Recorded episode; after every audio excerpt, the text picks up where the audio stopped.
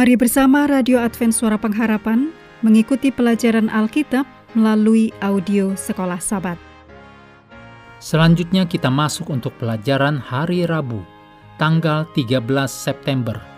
Judulnya Berdiri di Medan Perang Kuno. Mari kita mulai dengan doa singkat yang didasarkan pada 2 Tesalonika 1 ayat 11.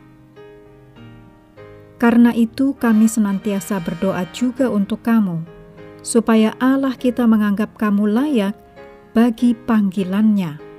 Amin.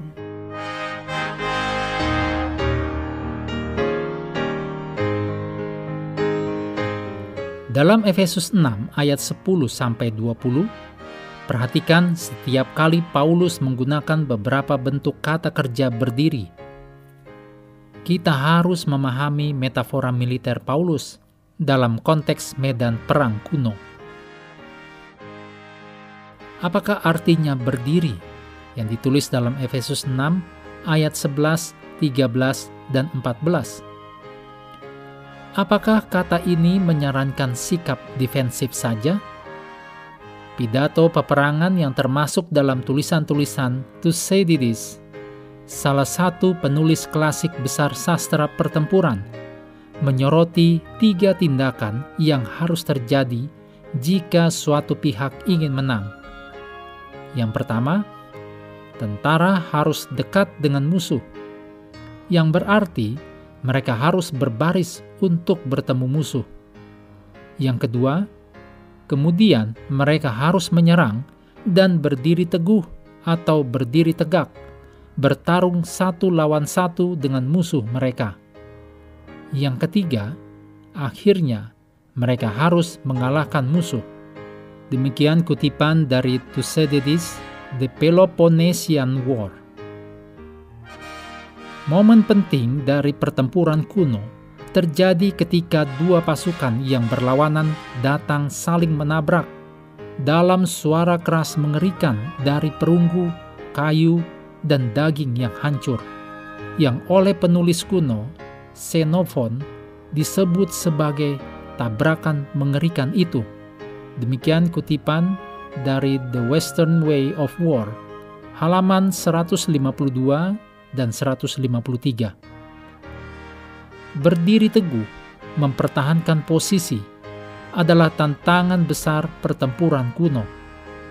Dalam pertempuran jarak dekat, masing-masing pihak akan mencari momentum untuk mendorong. Seruan Paulus untuk mempersenjatai diri mencerminkan pertempuran di mana tentara berkumpul bersama, memberi dan menerima ratusan pukulan dari jarak dekat. Demikian kutipan dari buku The Western Way of War, halaman 152. Ini ditegaskan oleh penjelasan Paulus tentang pertempuran gereja melawan musuh-musuhnya sebagai pertandingan gulat. Ditulis dalam Efesus 6 ayat 12 yang akan dijelaskan di pelajaran hari Kamis.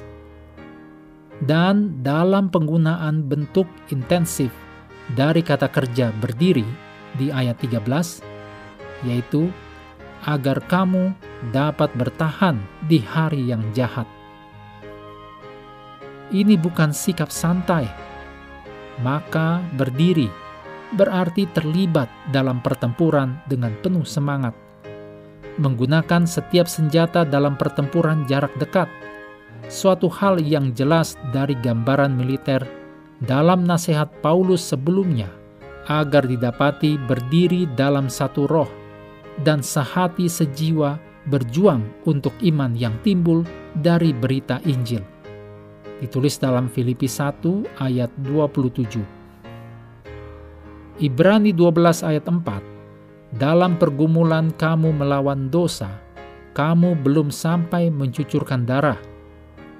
Renungkan ayat ini untuk membantu merangkum pengertian berdiri di dalam Tuhan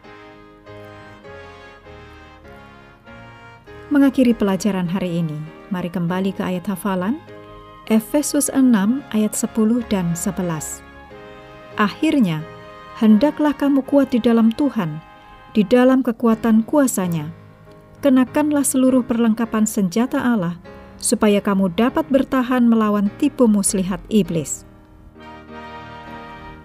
Kami terus mendorong Anda bersekutu dengan Tuhan setiap hari melalui renungan harian, pelajaran Alkitab Sekolah Sabat, bacaan Alkitab sedunia, percayalah kepada nabi-nabinya, yang untuk hari ini melanjutkan dari Mazmur pasal 130.